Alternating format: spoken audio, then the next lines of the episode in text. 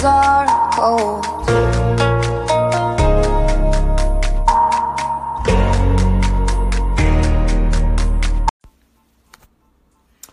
Okay, folks, so the first reason why you should visit San Marino is pretty obvious.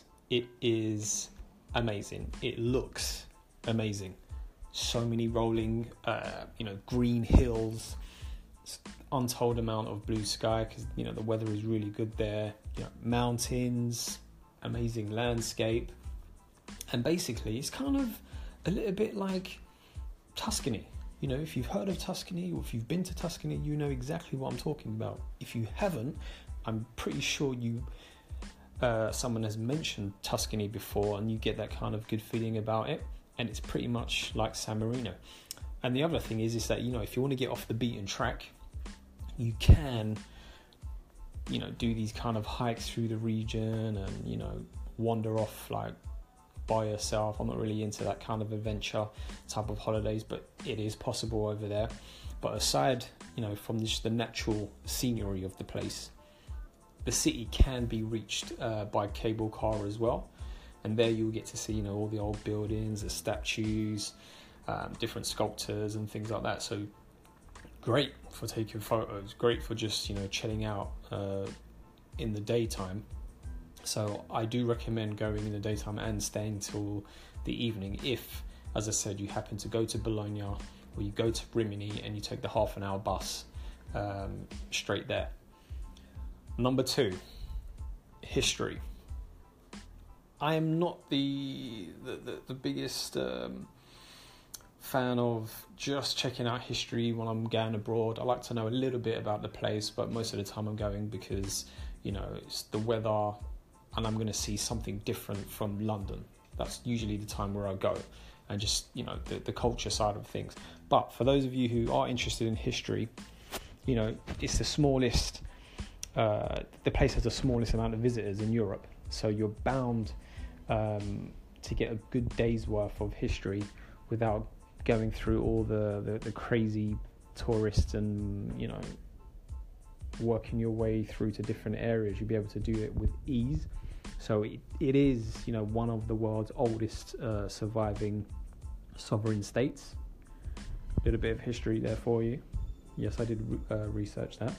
Um, but yeah, but you know, you, you, they won't you won't see any of those kind of like tacky souvenir shops um, and things like that. You will get to see a lot of things. I mean, you should check out the ancient forest, the ancient uh, forest fortress. That's number three. Check out the ancient fortress. I'm telling you, that is an Instagram's dream. This place um, has one of the oldest, but one of the most impressive fortresses around. Um, I think it was built in the 12th or the 11th century, actually. I think it was the 11th century. And it just, you know, the tower looks amazing.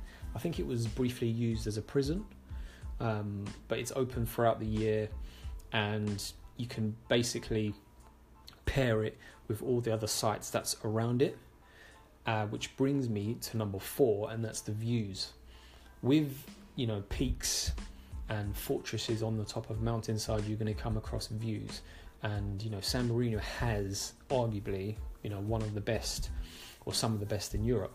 So the the journey um, to the top of uh, the mountain, I think it's called Monte Titano, uh, it's about 700 meters above, you know, sea level, easily uh, uh, accessible. You get to see all the kind of orange terracotta rooftops, you know, of the different buildings around in the city. Really, really uh, good opportunity to uh, take photos and really take in the city. Number five, and I think it's the last one. Um, yeah, it is the last one. You can get a passport stamp I'm one of those people that gets my passport stamps when I'm going to different um, destinations. So imagine that you're just flicking through and you got yeah you got Spain, you've uh, sorry Barcelona, you've got Madrid, you got Paris, you got Berlin. Yeah, how about getting a San Marino badge or stamp, whatever you want to call it? Not many people have that, and as I said, it's the the the, the fifths the fifth smallest country in the world. So it kind of ranks high on you know the the passport stamp list because I'm not sure, you know, how many people do you know who've been to San Marino? Nobody. So it's worth going there and mixed with that, it's just a great day trip. If you do happen to go to Italy, if you do happen to go to Rimini or Bologna, it is worth checking out San Marino. As I said, it's 40 minutes to half an hour away from Rimini. It's an ideal uh, day trip away from the coast and like into the mountains. And you know, even if it's just for a short period, you get to see ancient history. As I said, the fortress, stunning views. I mean, come on, what more do you want? That's it from me. As always, be good, be kind, and be careful. And check out San Marino. Peace.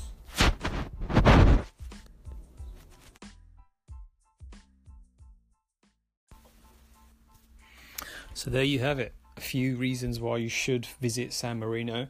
Just try something a little bit different, and I'm sure, I guarantee, it will be worth it. That's it from me. See you in the next podcast.